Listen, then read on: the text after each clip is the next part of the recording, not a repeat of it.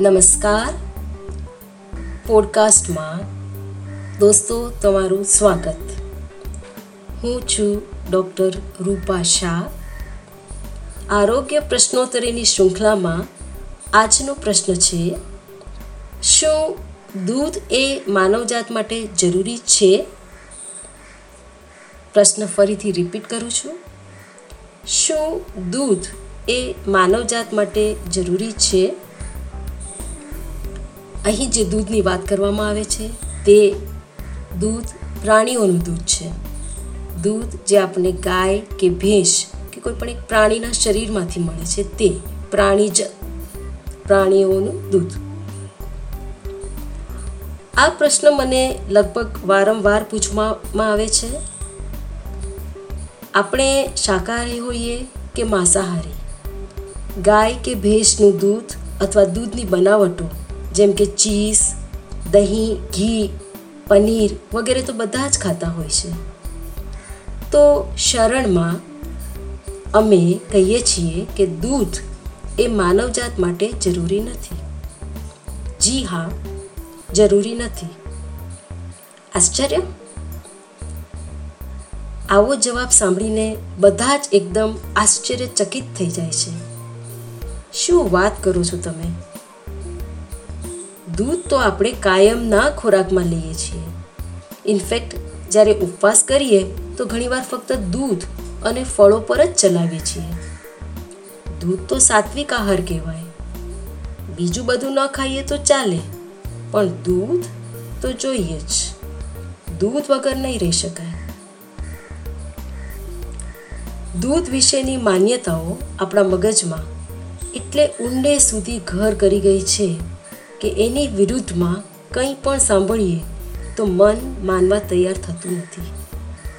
જન્મ્યા ત્યારથી અત્યાર સુધી જે દૂધનો આહાર લીધો, તે હવે આજે કોઈ એમ કહી રહ્યું છે કે એ જરાય પણ જરૂરી નથી, તે એમ કેમ હોઈ શકે?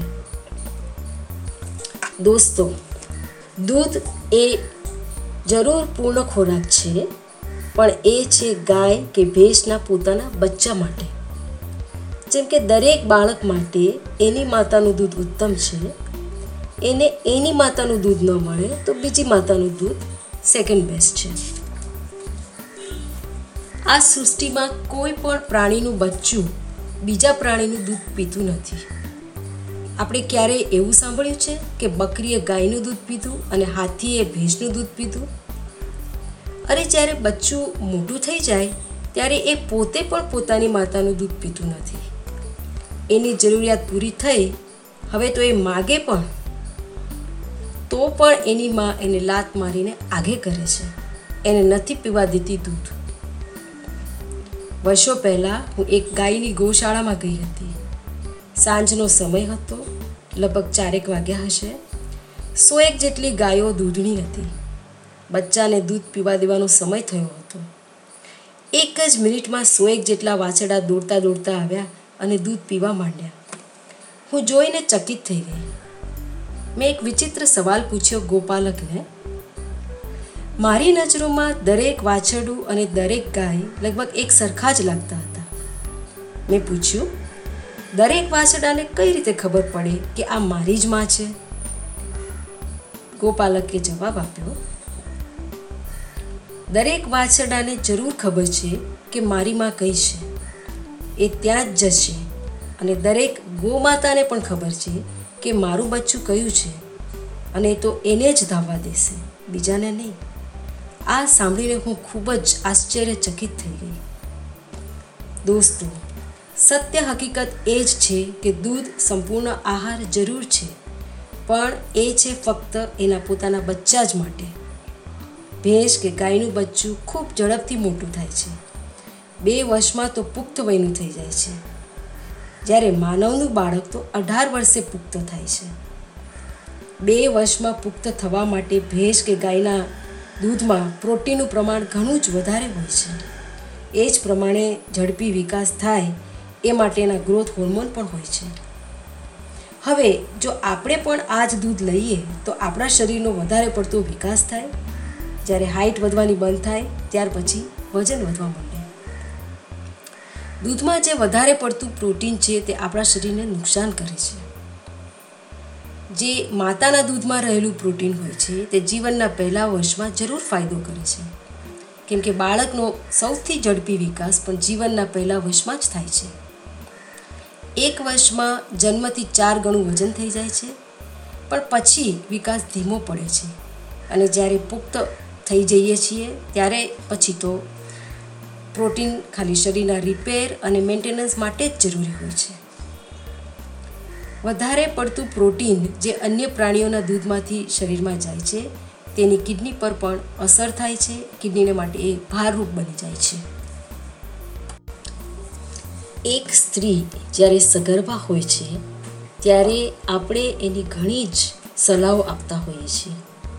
આ ખાજે, આ નહીં ખાતી, તું સારું સારું ખાશે તો બાળક પણ સારું અને હેલ્ધી આવશે, વગેરે વગેરે.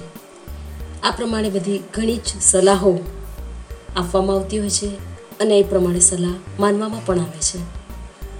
પછી જ્યારે બાળક જન્મે છે અને એને સ્તનપાન કરાવવામાં આવે છે, ત્યારે પણ એ જ સલાહ. સાદું, સુપાચ્ય ભોજન ખાજે, આડું તેડું ન ખાવું, બહુ ગેસ થાય અને પચે નહીં એવું ના ખાય વાયડું ખાવાનું ના ખાતી. હંમેશા તાજું જ ખાવાનું ખાજે. જૂનું ખાવાનું ના ખાતી, બગડી ગયેલું ખાવાનું ના ખાતી નહીં તો પછી બાળકને ગેસ થઈ જશે, ગોળો ચડશે, એને પેટમાં ચૂક આવશે, વગેરે વગેરે.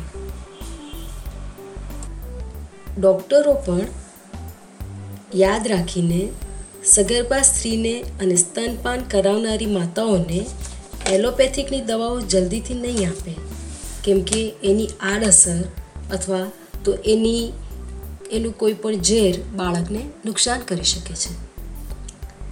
જ્યારે બાળકને દાંત આવવાની શરૂઆત થઈ જાય, ત્યારે માતા એને ધીરે ધીરે સ્તનપાન ઓછું કરી ગાયનું કે ભેંસનું દૂધ પીવડાવવાની શરૂઆત કરે છે. શરૂઆતમાં બાળકને આ દૂધનો સ્વાદ નથી ભાવતો. એ ઓકી નાખે છે. દૂધ પીવા ગલ્લા તલ્લા કરે છે.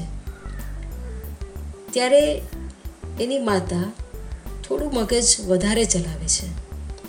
એમાં ગળપણ નાખીને, એટલે કે વ્હાઈટ શુગર જી હા, સફેદ સાકર, જે સફેદ ઝેર જ છે. જાણે અજાણે માતા દૂધમાં સાકર નાખીને બાળકને પીવડાવવાની કોશિશ કરે છે. જાણે અજાણે માતા એનું બાળક કોઈ પણ રીતે દૂધ પીવે એના માટે આ બધા પ્રયત્નો કરે છે. તે છતાં પણ ઘણા બાળકો દૂધ નથી પીતા. પછી એને ચોકલેટ વગેરે ફ્લેવરનો ઉપયોગ કરીને પણ, કંઈ પણ કરીને દૂધનો ન ગમતો, ન ભાવતો સ્વાદ દબાવીને પણ બાળકને દૂધ પીતો કરી જ દેવામાં આવે છે. બાળક દૂધ પીવાની આનાકાની કરે તો ચૂપ રહે, ચૂપચાપ પી જા. દૂધ પીવે એ માટે ઘણી લાલચો પણ આપણે આપીએ છીએ. દૂધ પીશ તો ખૂબ સ્ટ્રોંગ બેબી બનીશ, વગેરે વગેરે કહીએ છીએ. ક્યારેક તો એનું નાક પણ થોડુંક દબાવીને પણ એને સમ હાવ યેન કેન પ્રકારે દૂધ પીવડાવી જ દઈએ છીએ. મારું છોકરું ખૂબ હેલ્ધી અને સ્ટ્રોંગ થાય એવી માતાની આશા અને ઈચ્છા. એમાં જ આ દૂધ પીવડાવવાનું કમ્પ્લીટ કરાય છે. પણ એ દૂધનો ગ્લાસ જે તમારા ટેબલ પર પડ્યો છે, એ દૂધ આપવાવાળી માતાને તમે પૂછ્યું, ગાય માતા, તમે શું ખાધું? તમે શું પીધું? તમે એન્ટીબાયોટિક લીધેલી કે? તમે પેસ્ટિસાઇડ્સ વગરનું ઘાસ ખાધું છે કે? તમારો દૂધ વધારે આવે તે માટે તમને ગોપાલકે કોઈ હોર્મોનના ઇન્જેક્શન તો નથી આપ્યા ને તમારા દૂધમાં યુરિયા વગેરે તો નથી ને? યુરિયા વગેરે નાખવાથી દૂધ લાંબો સમય ટકી રહે છે. ક્યારેક તો એમાં અળસિયા પણ નાખવામાં આવે છે, જેનાથી દૂધ જલ્દી બગડી ન જાય. ગો માતા, તમારી તબિયત તો સારી છે ને? તમે માંદા હશો, તો તમારા દૂધમાં પણ બેક્ટેરિયાનું કાઉન્ટ ઘણું જ વધારે હશે. તમારો દૂધ પણ એટલું હેલ્ધી નહીં હોય. દોસ્તો, દૂધ હવે સાત્વિક આહાર રહ્યો જ નથી. દૂધ હવે તામસિક આહાર બની ગયો છે. દૂધ પીવાથી કે દૂધની બનાવટો ખાવાથી માંદગીને નોતરવાનું બહુ જ સહેલું બની ગયું છે. દૂધ નુકસાનકારક છે કે નહીં એ જાણવા માટે હું તમને એક જ રસનો અપનાવવાનું કહું છું. ત્રીસ દિવસ માટે દૂધ અને દૂધની બનાવટોનો સંપૂર્ણપણે ત્યાગ કરી દો. આ પ્રયોગ એકવાર જરૂર કરી જુઓ.